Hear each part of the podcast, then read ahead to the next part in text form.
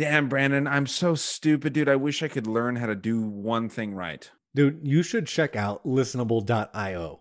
What in the hell is listenable.io? It is this brand new, awesome learning platform. It's all by audio, dude. They just plug it right into your earphones. Whatever you want to hear, they teach you about. I don't like audio. I don't like podcasts. Dude, you're going to want to hear everything they have to offer. They have courses on like self improvement, history, a whole bunch of stuff, man.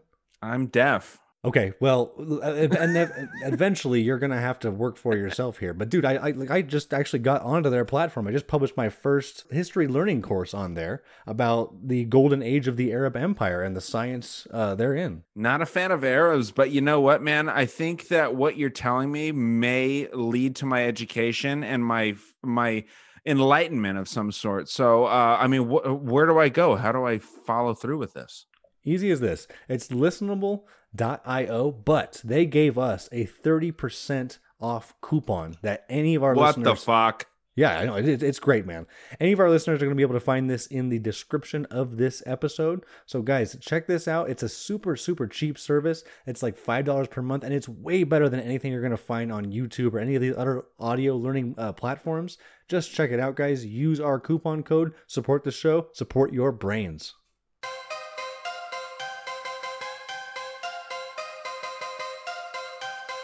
Fed can just print more money out of thin air, but the government's always going to be in debt to the Fed.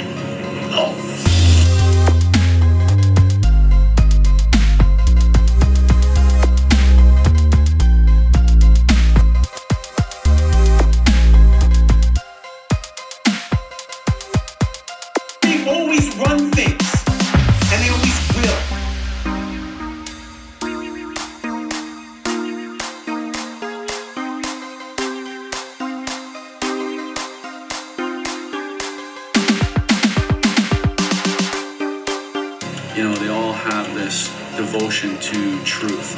Everybody has questions that aren't being answered.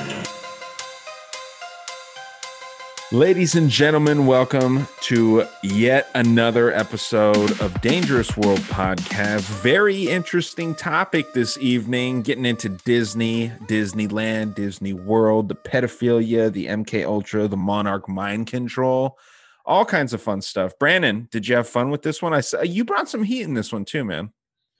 Dude, this is one that's hard to ignore just because the Disney Corporation is so prevalent. And in my household, uh, it is also very, very prevalent. I mean, I, I actually totally enjoy Pixar movies. Uh, even sure. Matt, who we who we talk about Disney with, um, you know, isn't a completely affronted to them. Just sees that in a certain light, uh, a lot of the messages that they put out could be construed to be you know something a little bit darker than uh than than the super fuckable characters that they present to us in their movies, right? yeah, great guy here, Matt. Uh, M A T dot T dot four four nine nine. Great, great guy. Super, super fun to talk to. Really knowledgeable with this stuff too. Um, if anyone in the podcast world wants to get into the Disney conspiratorial stuff, I would recommend reaching out to him. He's all over our Instagram. He's a uh, fun and lovable Patreon subscriber, just like all of our best friends in this world are.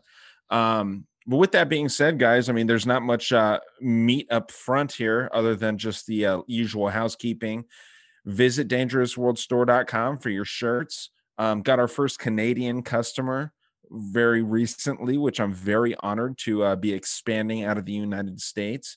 Um, free shipping in the US on the website, and then very, very uh, discounted rates uh, for all of our uh, you know family overseas and in uh, the northern and southern neighbors of the United States.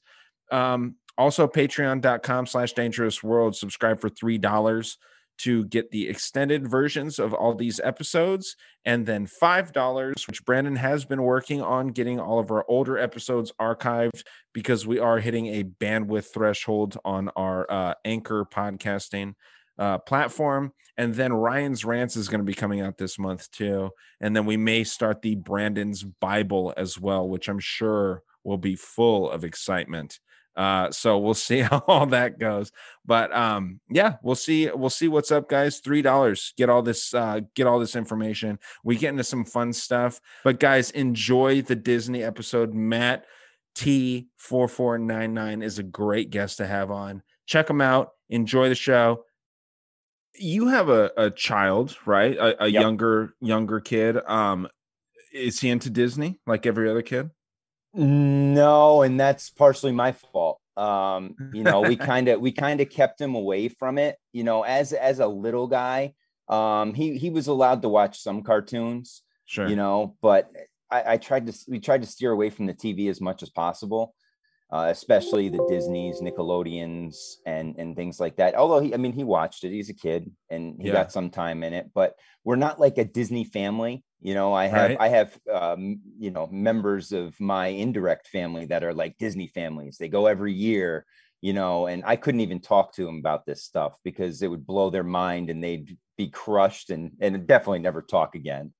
Well, dude, see, that's the weird thing about this Disney stuff. And then, like, when you have kids, I I don't have kids myself. I, I've mentioned that several times, and it's like, who am I to to tell anyone how they can raise their kids, right? But so many people get into the idea where, like, well, dude, you're like all about this stuff. You know, when are you going to, uh, you know, tell your kid about how the world really works? And it's it's almost like they have to find out on their own, right? Like you can't you don't want your kid to be the first one to know that Santa Claus doesn't exist, but you don't want him to be the last, right? I- I, I forget who said that, but it's a very real thing where um, you kind of don't want to red pill your kids too early because then they're going to grow up and be sociopaths. Um, so I mean, it, it- it's a tough thing to to navigate when you have a kid. Uh, this crazy world that is. So, um, you know, getting into Disney and getting into all this stuff, it's a very tough thing. But um, the world where we're at right now, dude, it's just such a such a shitty spot, dude. So, I mean, like, what what is it like, kind of raising a kid in this time? I just wanted to kind of find that out. it it was not bad until last year you Sure. know i didn't i didn't you know and not knowing it i have one son Yeah. and uh you know we it was normal everything was normal and then all of a sudden when covid hit and and all the madness broke out from that that's when things really got weird as a parent because then you're you know that parental instinct kicks in and you just want to put him in a barrier you know make sure he's safe. Not only from the it, turned out from the virus which we were never scared of from the beginning um, but the propaganda that surrounded it and the brainwashing and the blm stuff and you know and that's where it got difficult because i mean my son plays video games and Yeah. you know when he turned on call of duty it was a big blm message and then i have to explain it to him and uh and you know com- certain commercials you know he's like what dad why uh, is that guy dressed like a lady and things like that you know Oh, just shit. all, all this stuff and then it got into the mask because we you know we just kept them at home and homeschooled them last year um but then this year uh I, I moved up to massachusetts and you know we're in a small town. So i was like okay you know it's not a crazy city like new york city where you really have to worry about your kids. It's good people up here but they're just mandated by the state. So they have to follow guidelines and that's where it got tricky because i'm very uh, you know not very but more knowledgeable than most on you know masks and and the negative side effects of them and prolonged use exposure and things like that and that's where it really bothered me because knowing the information and still having to battle with my other half on what is being decided for him is a very very it puts every, a lot of pressure on you you know individually Yeah. as a couple as a town you know how do you because a lot of parents are in the same boat i am they know eh, they don't want their kids in mass but they have to send their kid to school you know they can't homeschool them they i mean obviously you can you have that option but it's not problem it's not prob- probable at this time Well, and you want, uh, you know, a lot of kids, you want them to have that public school experience. Now, I understand that a lot of kids get a lot out of being homeschooled or being in private school. Brandon was in, uh, uh, you were in uh, homeschooling, right, Brandon? Uh, after a certain age, and like it's gotten you a, a very interesting perspective on life. Right. I mean, talk about. I'm not saying that like in a in a condescending way at all. I mean, like it's just a different. We need different people throughout life. If everyone thought the fucking same way, this is how you end up being Nazi Germany, right?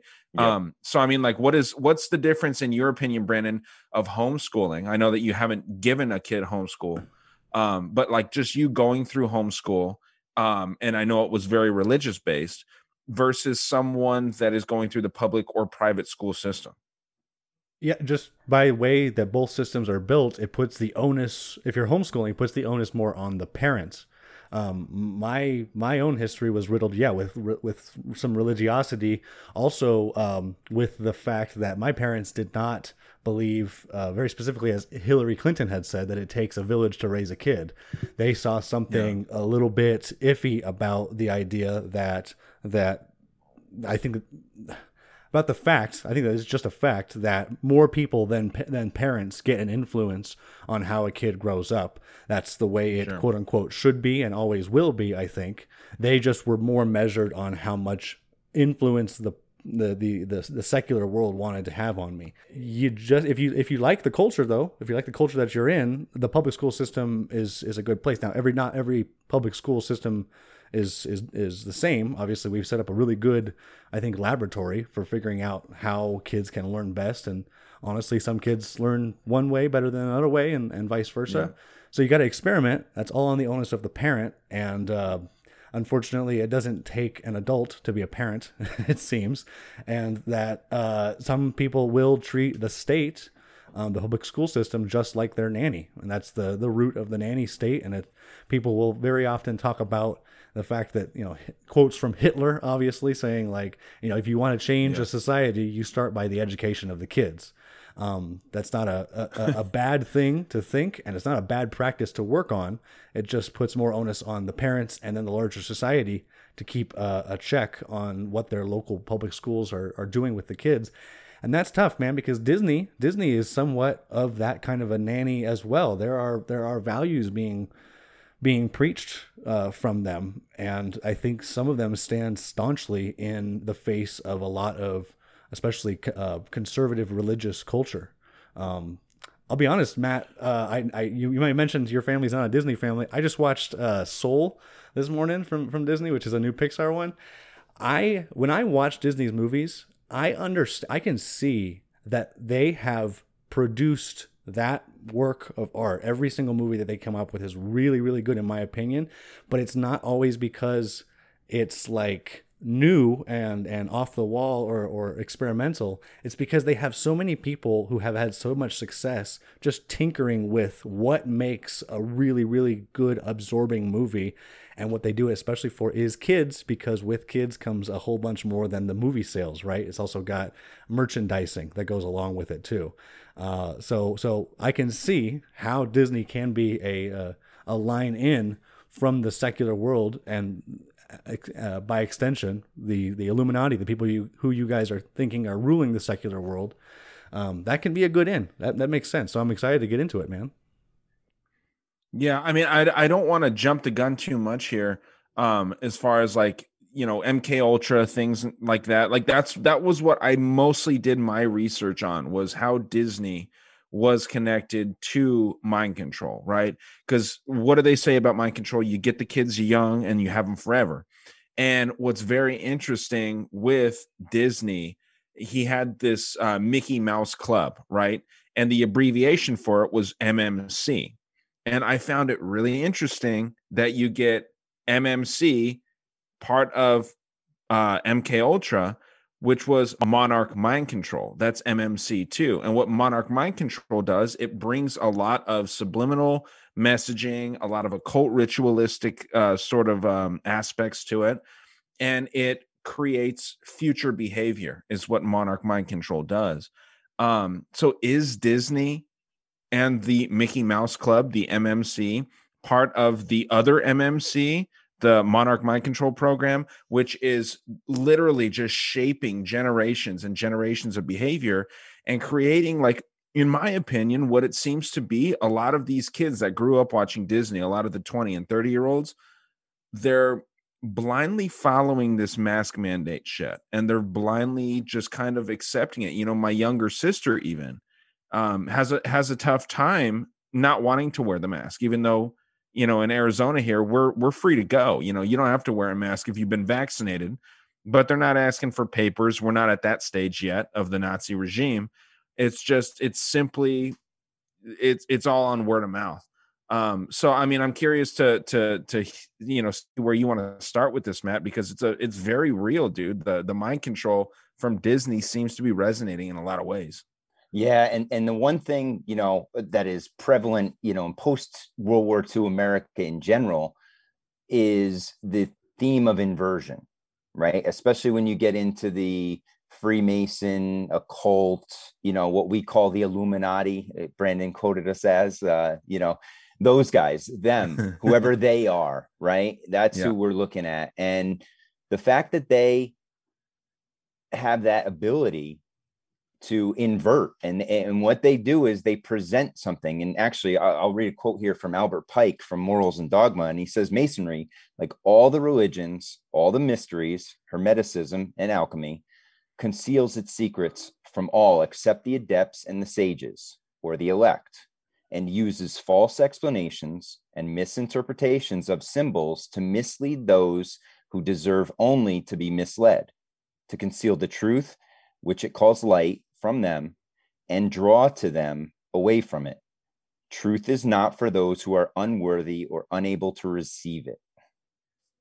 Mm. And so it's almost like he's saying, you know, we're putting it out there, but you're not catching it, you know, exactly into the that and that kind of trails into that whole uh, revelation of the law or revelation of the act, revelation of the method, whichever one you want to go with. Um, and whereas they put things out there with two meanings right? And and and one of the interesting things when you get into that walt disney himself was that right? There was walt disney the human being who was very flawed. And then there was walt disney the image who was crisp you know cleaner. He was whitewashed and and it's very and that's how i look at disney. I see the two sides of it right? There there's very good sides of it. You know they do great production. Like brandon said they they found a way to present stories to you that is impressive. But at the same time there are some undertones to it that can be seen as dark. Well i mean is it just me or is it that all of the Disney movies, especially you know when I was coming up, like uh Brandon and I. I mean, I, I that was one thing I was going to ask Brandon if he was ever shown Disney movies like in his own uh, home life as a kid. But I know he saw like a ton of Disney movies at my house with my parents. Aristocrats was a big one. Jungle Book. Um, all of these movies where the theme, the underlying like under the undertones of the movie are a broken family. That's literally one of the most basic things. You got Bambi, where the mother dies, the aristocrats, where they're all alley cat, and like, you know, no, there's no strong mother and father figure. Even with the aristocrats, there's no dad cat. You know, this this alley cat comes in and starts raising these cats. Um, Pinocchio doesn't have parents, right? Or uh, I guess he doesn't have a mom. Every single one of these movies, the mother and the father figures are either presented as dumb or it's a broken family of sorts. And I find that very interesting that like our parents at the time, you know, the boomer generation, where, you know, it was just like, oh, this is a great movie. It's wholesome. It's Disney, right? And I, I'm not blaming any of them, but it's just like, dude, like it's the same theme time and time again where you just see a broken family, a, a, a child that is like kind of lost trying to find their own way and i i just think that that's kind of an interesting component of the whole thing because um you know the idea that that disney wasn't just a freemason he was part of this other order um it was like the the de, de Roy or what is do you know what i'm talking the about Demolay. here Demolay, yeah this yeah, is like Jacques named, Demolay. they were named after Jacques Demolay, yeah the, head of the Knights Templar and yeah well, let's get into that yeah they it's interesting with that because they actually started in 1919 and Disney was initiated as the 107th member. I don't know why I know that, but uh, uh, in 1920. Um, and he was only 19 years old, which he, he had just come back from uh, World War One.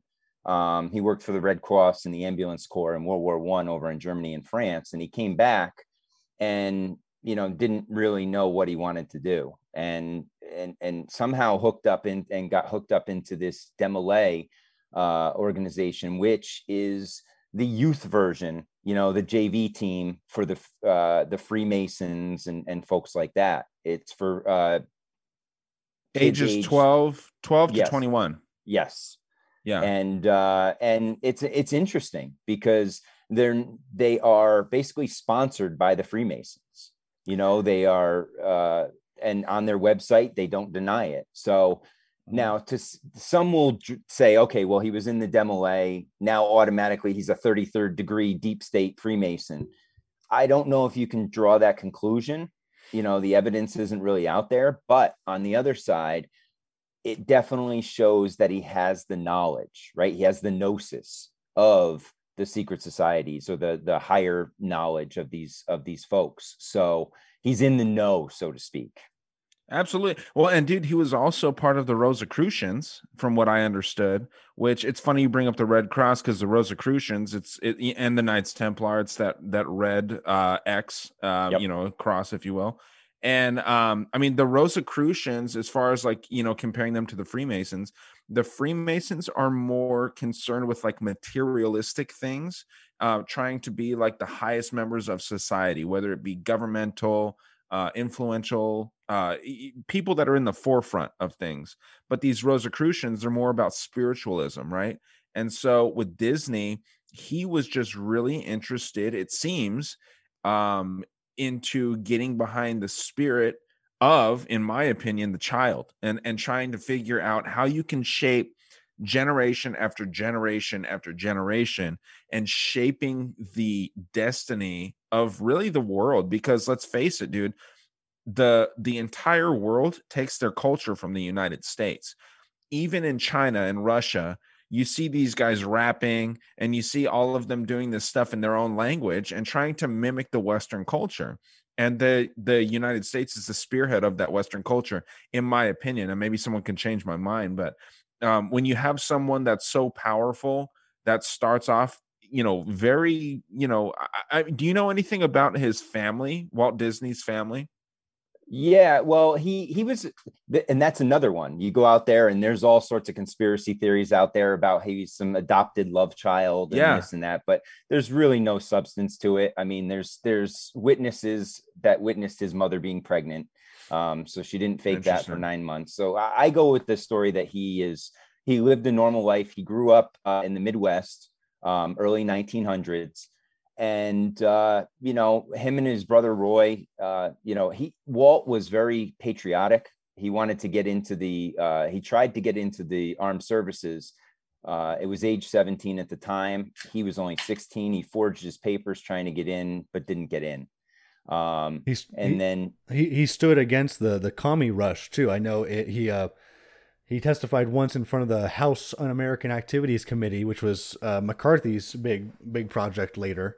Um, he was like one of the few good ones, at least the the state said, um, that that they looked to to say like, hey, who do you think uh, in your organizations are commies? And I have we have specific uh, instances where he's like calling certain people out, even literally spelling persons' names out because he was um, in the midst of a labor union fight, I believe, and he fi- Disney fired a whole bunch of people just saying like, dude, they're doing all this commie shit.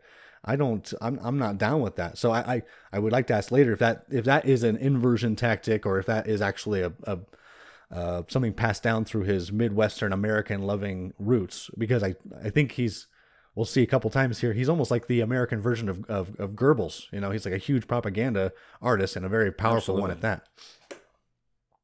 Yeah, and and he got into that heavy in World War II, right? In the propaganda, he he was big for uh, you know with with not anti-Nazi, anti-Japanese.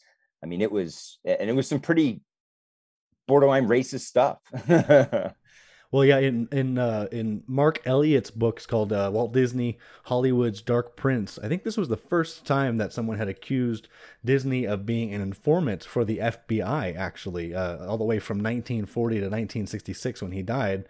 Uh, and a lot of his activities that were said to be said to have been conducted alongside the FBI, they were they were based in the the the, the cold the Cold War fe- uh, fever after you know after World War II, and yeah, because that Cold War started uh, had its roots in jingoistic, xenophobic, uh, a lot of the times um, misogynistic, uh, you know, complaints about the other culture. I think that it's almost like he he you would have expected someone of his caliber to be a little bit racist. I mean, he he looked up to Ford, Henry Ford, who was just another titan of industry, and Ford is a notorious like he's saying exactly what Martin Luther kind of thought of the Jews from from 500 years prior. It's kind of a I got to say a little little interesting strain in the the Protestant Christian uh, uh mindset, I think. We see a lot of this the foreign Catholics or the foreign Jews, uh,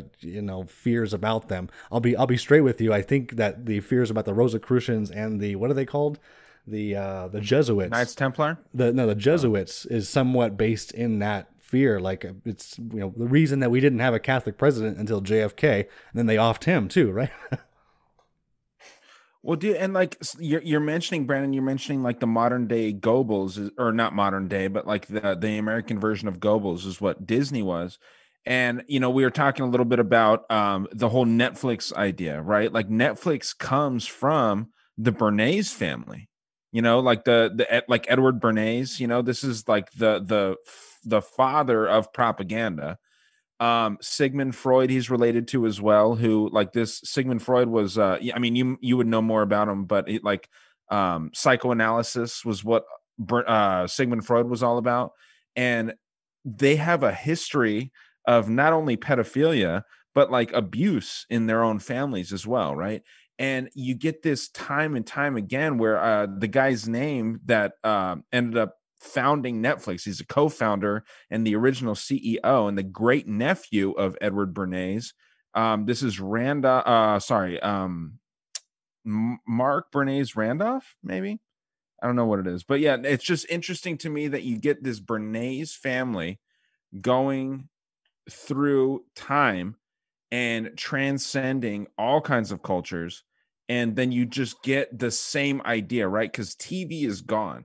Um disney isn't what it used to be. They they even had to try and jump into the game with netflix and streaming as far as trying to suck up people's time and uh just getting a bunch of people focused but you get this bernays family uh again the the founding member a founding family of propaganda and they're just doing the same shit that disney was doing pushing their ideas i mean what has netflix done they did like uh cuties they did like the first temptation of Christ where he was gay. Um, all kinds of of shit. They even did a thing where uh Poland was accused of uh or, or not accused, but like portrayed as the ones that like started putting the Jews in in uh, Holocaust camps. I think it's the Devil Next Door was the name of the the film. So you just see it so much where the propaganda and in in reality is flipped over on its side to push their agenda. And I just find it interesting, dude, that it's all these families doing the same shit. Well, and and and all who who does it really tie back to? In, in the end, it's usually CIA. There's sure. some sort of CIA fingers in the pot, um, and, and, and because they seem to be the modern version of the um, propaganda arm of, of the US, you know, but, from a media standpoint. And that goes back to Mockingbird, you know, yeah. and, and, and that was in the eh, early mid 50s. There's some very specific Definitely, instances of the CIA and Walt Disney being together too. So this is a, a, a, a, in, in the 101 course of any kind of Disney history. I know, but I think it is interesting. It always is is just stands out because of the fact that we're talking about these elites rubbing elbows so so often together. And here's a great example. So this Paul Helliwell, who ran the CIA operations in Southwest Asia, and William Wild Bill Donovan, uh, were, who was head of the World War II uh, OSS, right? This was the organization that eventually came to be the CIA.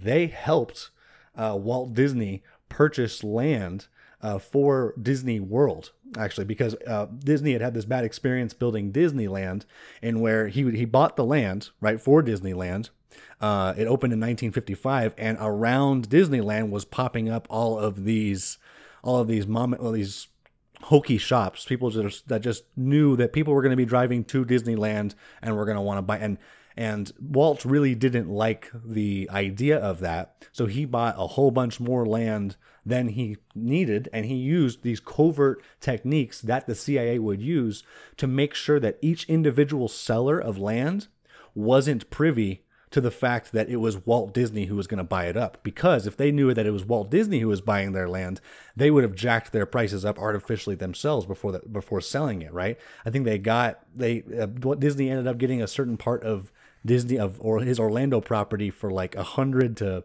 some as low, as low as eighty dollars per acre. Which even if you like, it's it's cheap. Period. Like just period. Um, so yeah, their their coordination is is very very well known. Now these guys, Helliwell and Donovan, they had their own like practice outside of the CIA, outside of the OSS, like they normally do. They're literally like they are they're creating shell companies just for this project with Walt Disney, so that you can so that when they were approaching these different landowners and say, "Hey, why don't you sell us your land?"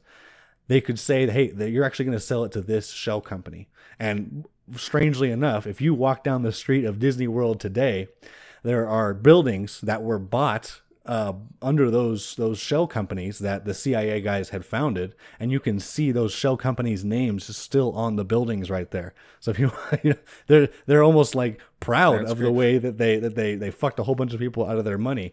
They're even winning. They went, even went on to buy like create their own municipalities, right? Creating their own government so that they could control the cha- the tax structure. They uh, they they formed a, a, town called Celebration, I believe, Florida, um, which is a lot of people have ideas about it as being kind of like a Stepford Stepford Wives kind of vibe. Like it's just a perfect, pristine place.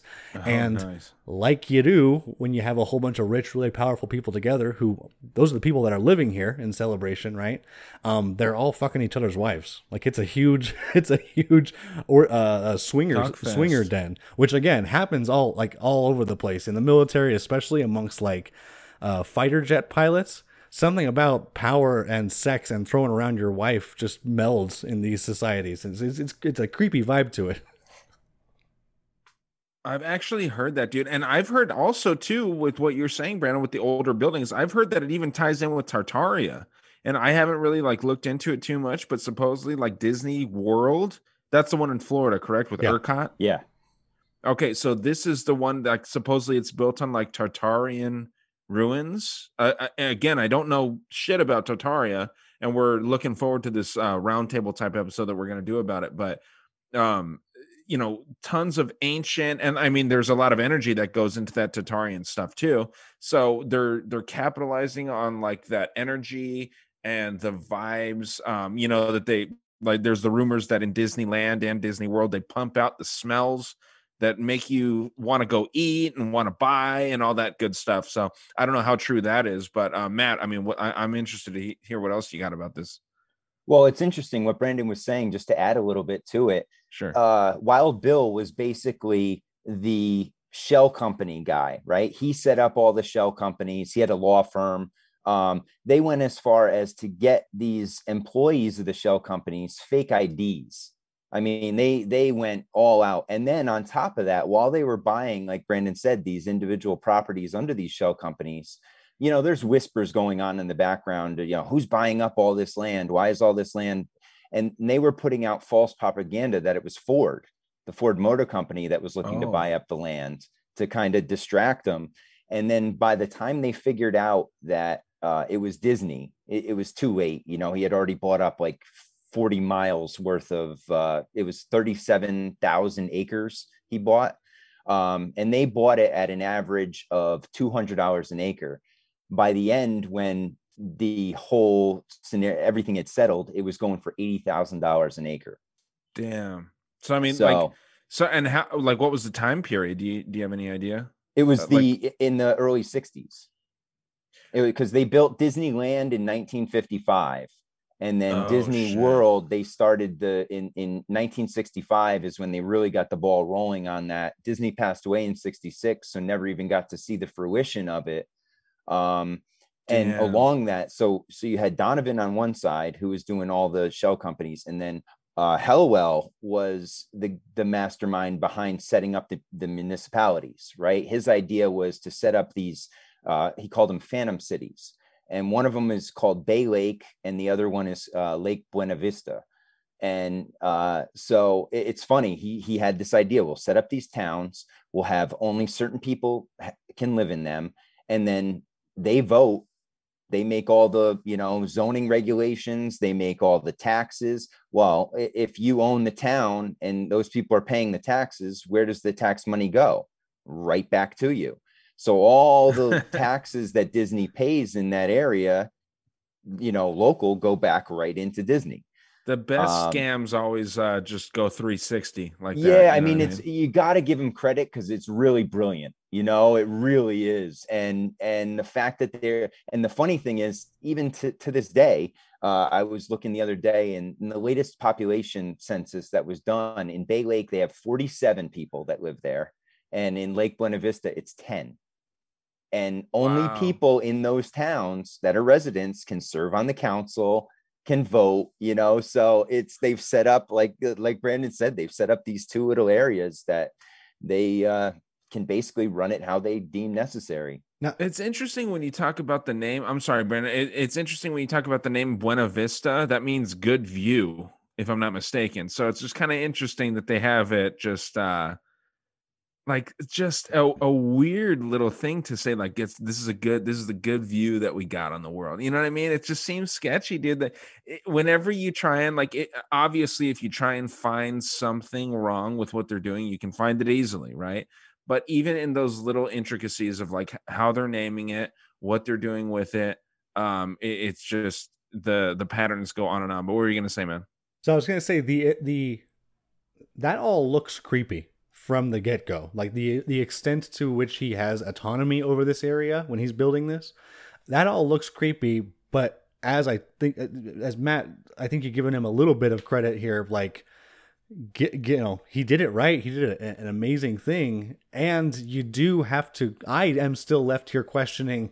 Look, if it's all for the the good of kids even if it's not the best way to do it i'm i'm still down with it i'll give you a specific example here and i know that this inversion thought uh, plays plays here so there's this fbi uh, because because walt disney was an F, was an informant with the fbi worked with the cia there's uh, which i think the cia connections we can get into because the, the disney corporation goes on to to, to become a larger uh, bugle for American for American government's propaganda. But here's here's one here's one document from the CIA, uh, excuse me, the FBI from 1961. Um, I can't see it's from from the director of the FBI. It says for the information of the bureau, I met with Walt Disney, head of the Walt Disney Studios, and the uh, and, and he's a contact. It says on January 19th, 1961, and the conversation drifted into the kidnap rape murder of Rose Marie Riddle,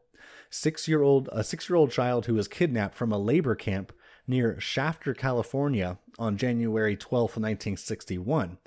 I, remember this is the director of the FBI, mentioned to Dis- Mr. Disney the program which the director started several years ago involving the distribution of child molester posters so that school children would be Im- impressed with appropriate precautionary measures should they be approached by strangers.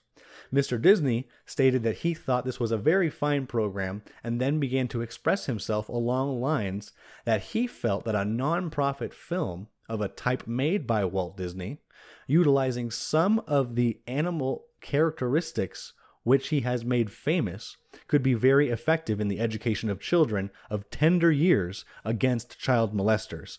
The rest of this document talks about how, hey, we we thought about maybe coordinating. Maybe uh, Disney had said that he wants uh, the director of F. He wants Hoover to uh, to speak in some kind of a film, and that Walt Disney thinks that, that that would make it a more powerful film, make the message go a little bit farther again if this guy is all is as powerful as we're claiming him to be and there's a lot of documentation and history saying that he is he's a powerful voice and he's doing things that would combat against child molesting I say all the all the power all the power to him. Like this is what bureaucracies are built for.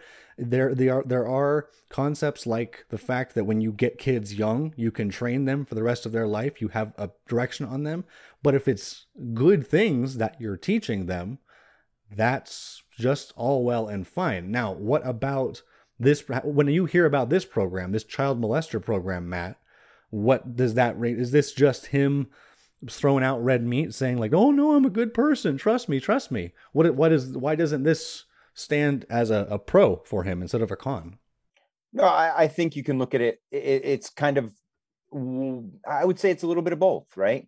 Uh, in the sense that he did, they did work with the FBI three times, you know, and they uh, tried to per- portray them in a good light. And if it's being done for that reason, right, to to promote something that would benefit children, that's great.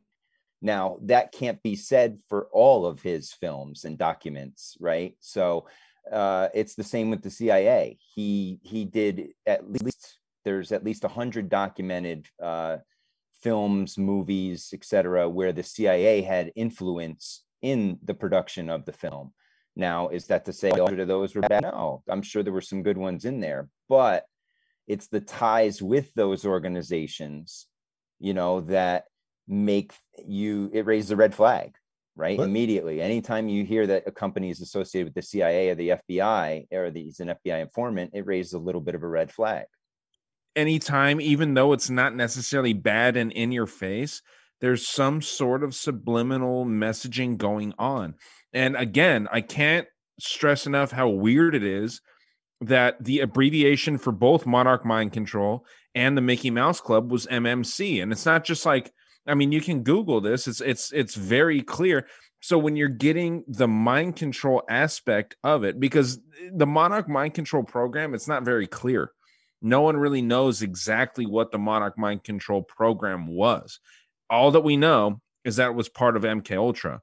But then if you look at what it was, it was like I said, mixing occult ritualistic type shit with subliminal messaging, trying to create a split personality in someone and we're seeing so much of this uh larping. This is like the term that a lot of people like to use is larping with like you know people that are going out there riding and they're poking the bear and they don't think that anything bad's going to come of it. Whether it be the the people that were raging on uh, january 6th at the capitol or whether it's blm and antifa on a regular basis right? It doesn't matter. There's constantly some consequences to what's going to happen, but these people don't seem to see it because they're caught up in trying to promote their uh, agenda or get their shit passed through, whatever it may be, whether it's getting rid of the police, whether it's uh, arresting uh, all white people that are in, in existence, whatever it may be.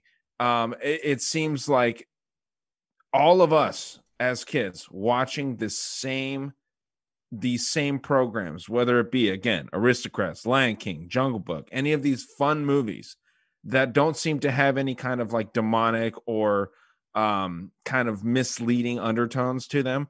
There's uh, there's a common theme there, and now all, all of these kids are grown up. You know, this is our age group. That r- really, this is the first culture that people in our age group are introduced to but it doesn't need to be the last, right? It, this doesn't like like you said, a lot of your family still is all about Disney. Um, and nothing against anyone that's in their 20s, 30s, 40s that's all about Disney. It shouldn't be the last. It should not be, you shouldn't be all about Disney when you're in your 30s, 40s, whatever, you know.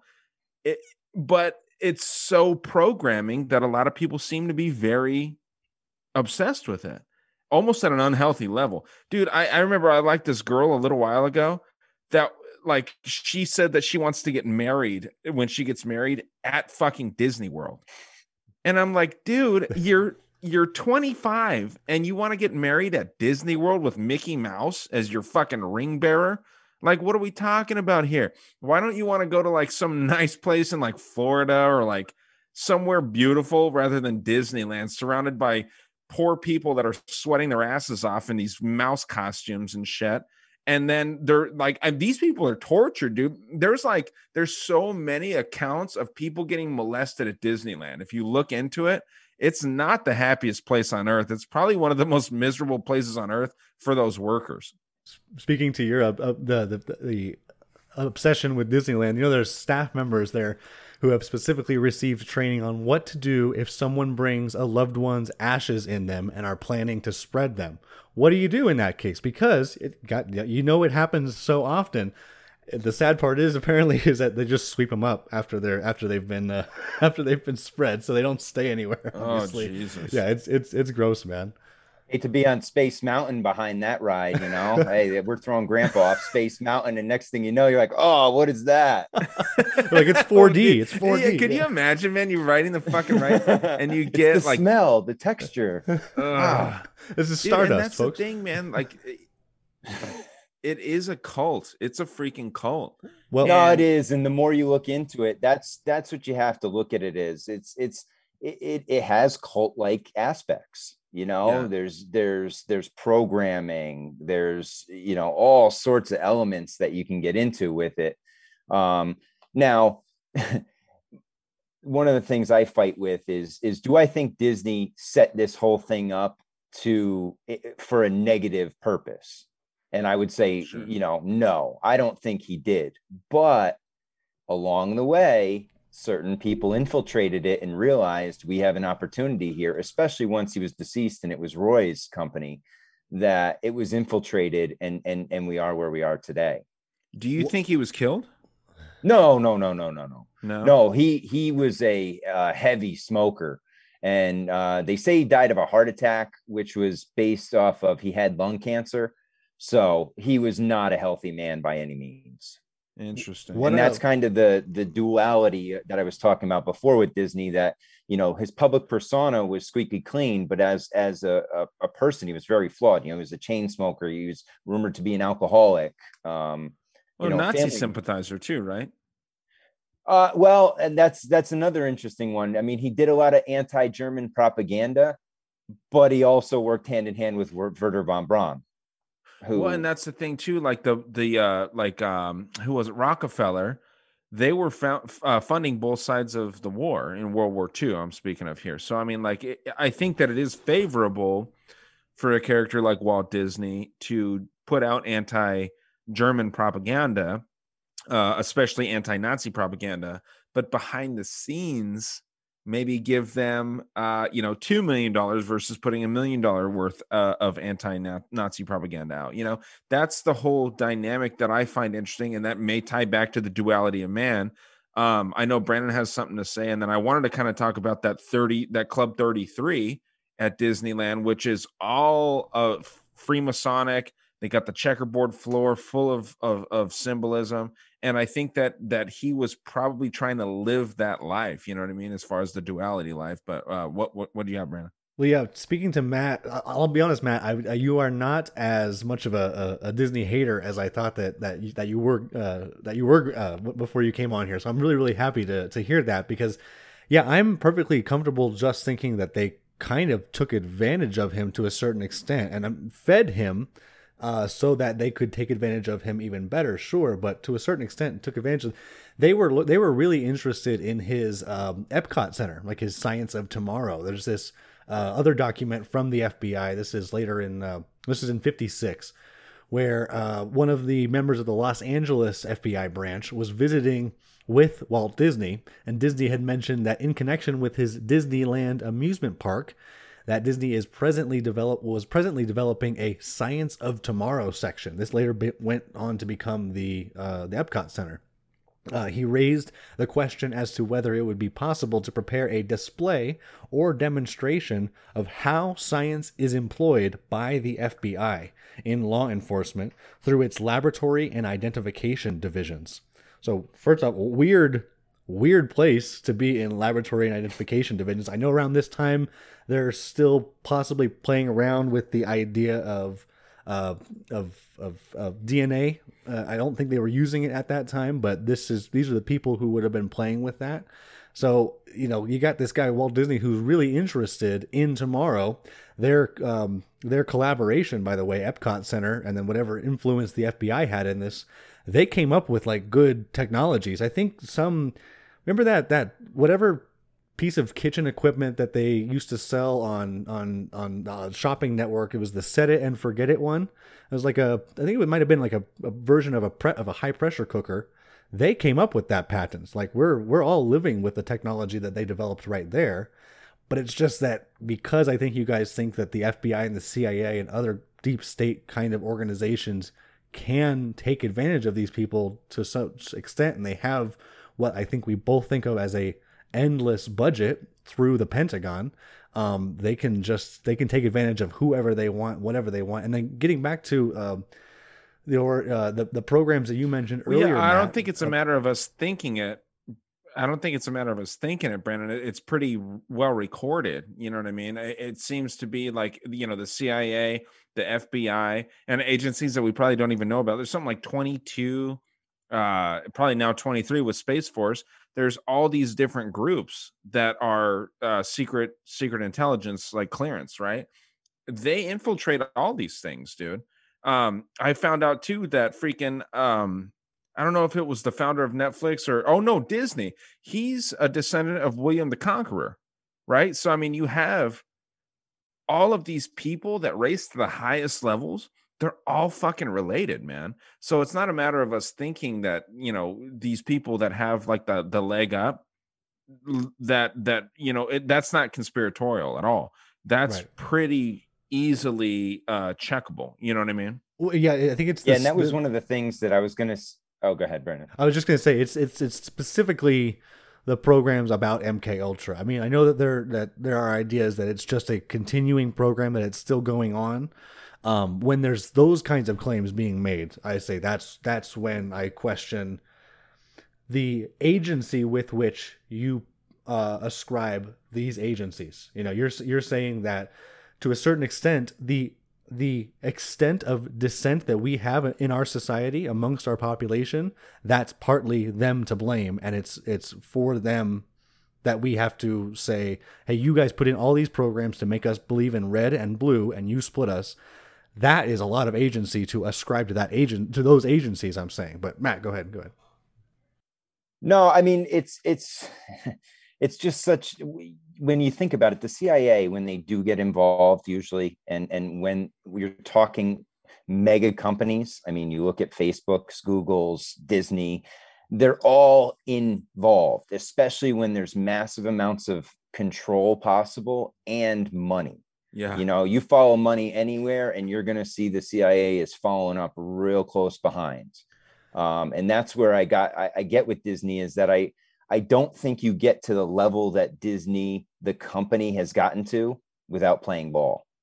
And Sure. and that's where I think you know whether it's yeah, it- well, I don't, and uh, much to Brandon's chagrin, I, I don't think it was Disney himself that that wanted it to go this route. I think it was after his death that there was an opportunity, and you know, over the years, the slow trickle trickle down, it's eventually worked its way to where it is now.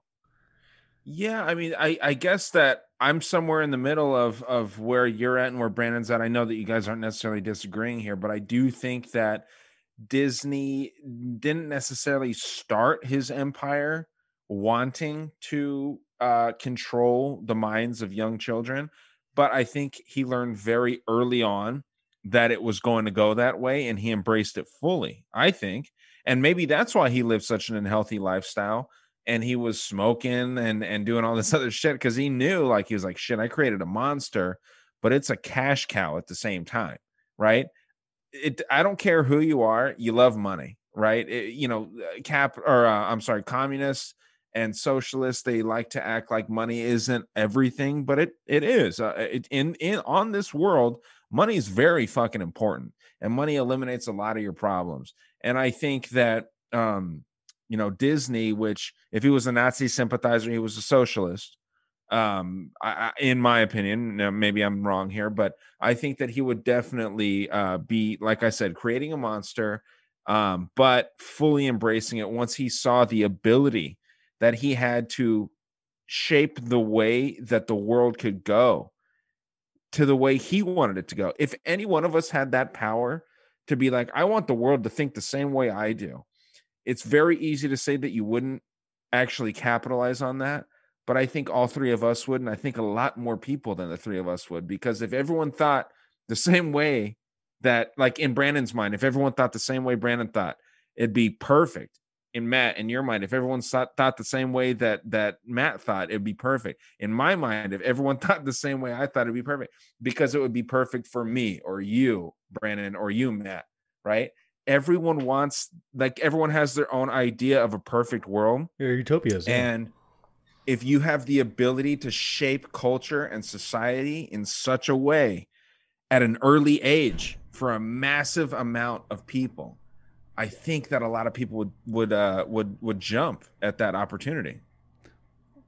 Right, and you, uh, Matt, earlier you talked about uh, other programs uh, that the Disney Corporation, uh, which is still a, a mat. I don't know how like how close to the top it is, but one of the biggest multimedia producing uh, corporations in the entire world. Right, they own uh, ABC. Most I think it's most two hundred notably, eighty I think. Yeah. Um, one one one way uh, that not just uh, children were targeted, but uh, the adults were targeted by definitely some ex- some instances of of propaganda uh, through Disney would have been in the movie The Recruit. Uh, so in the 90s, after uh, the Cold War had ended, the CIA was kind of the public were kind of questioning why are you guys still existing if the main corporate uh, main enemy that you guys were founded to defeat is now gone. Um, so the CIA, according to the history books, did a lot of scrummaging around. They were looking around saying, "How can we justify our existence? Because we need we need dollars. Like it's not like they need to be bad people to be just people to be bosses who wanted their employees not to get fired. They're they're working they're working out like new ways to to uh, collect intelligence, fighting back public uh, dissension that's saying like, why are you guys spying on us now? And just trying to pay their people. So one of the ways they did this, one of the programs that they developed to help with this, to address all these issues, was a funding program for Hollywood movies. And I, you mentioned a, a specific, was I think hundreds of movies that had some uh, federal, was some FBI or CIA funding in it because um, they were trying to tweak the image of the CIA. In the 90s, there's this spat of movie of spy movies that were just very plainly trying to make the CIA look cool. Um, I know in particular the Jack Ryan series, right? The Hunt for Red October, and then all the Jack Ryan series that come out from that from Tom Clancy's books, um, were a lot of them funded. And I think you got to you got to you got to remember they're maybe giving these movies like hundred and fifty thousand dollars on paper. That's what at least is what is recorded these are big budget films, but that every $150,000 goes a long way on these films, especially when you're extending budgets. But The Recruit was a movie that was one of those movies. I don't know if you guys have seen it, but it is all about just bolstering the image of the CIA, making it look cool. Uh, and then in, in Zero Dark 30, uh, another war wartime movie, they funded it, but later protested it, saying that, um, hey, how dare this movie Zero Dark 30 imply that we used torture in our post 9-11 endeavors. Like how dare they? We don't we don't do that shit right? Like and again all this money is being funneled Yeah, right no. from right from them. Um it's this is this is not hidden stuff. This is this is not stuff that anyone can can talk about. I think it's more a discussion about what do we do about that? Me myself i heard a great um i heard a great idea saying that at the beginning of every movie that has received some kind of government funding, specifically from like CIA, FBI, that there be a disclaimer at the front of at the beginning of it saying like, "Hey, the the go- U.S. government had some part in in creating this movie." The idea is that this will make the viewer of that movie see whatever film that has that uh sign that that that sign on it at the beginning and say, "Well, so this is one of those propaganda movies." and they're not going to be taken as much with the, the underlying messages uh, uh, held in that movies. Um, what Matt do you think should be done? I mean, I, I don't know if we we talked a little bit down during the Patreon episode about what democracy should be doing, what part it should play. Do you trust your vote to be enough to pr- put a check on organizations like this to stop funding the propagandizing of of, of our youth? I think is is how you see it. Yeah, and it goes. I don't think it's possible to stop right now. you know, with how big the CIA is, how how powerful they've become. I, you know, you're at a point of no return. It's it's much like the government itself. It's a mess, and and good luck. There's too much money at stake. There's too much power at stake to stop this train that's like a runaway train right now. You know, I mean, it, it seems like the CIA has their hands in a little bit of everything now. Some people are like, well, that it's one organization. How how could they be so far reaching? Well, you got to understand they've been doing it now for almost 60 years, if not a little bit longer if you count the OSS days. So and and they inherited some very good skill sets from the Nazis in Operation Paperclip. So this is a a monster that's been forming for a long time and you know to say that they can't or won't exert a little influence into what's being put out there in TV and movies and music I think you're past that point of being able to stop it. Well, dude, the CIA and the FBI, they're quasi government agents. I mean, they're quasi governments themselves. You know what I mean? Like they have their own set of rules. They don't even have to ask for permission to do a lot of the things they do. And and I mean, technically they do have to ask permission, but they don't. And they operate. Guys, we've got another solid 35 minutes or so of our conversation with Matt available for you on the Patreon page. We get deeper into Disney, deeper into the prospect of deep state propaganda, and uh, yeah, all that and more is waiting for you here on the Patreon page. That's patreon.com slash dangerous world podcast. That's $3. You get access to all of the full length episodes. See you there.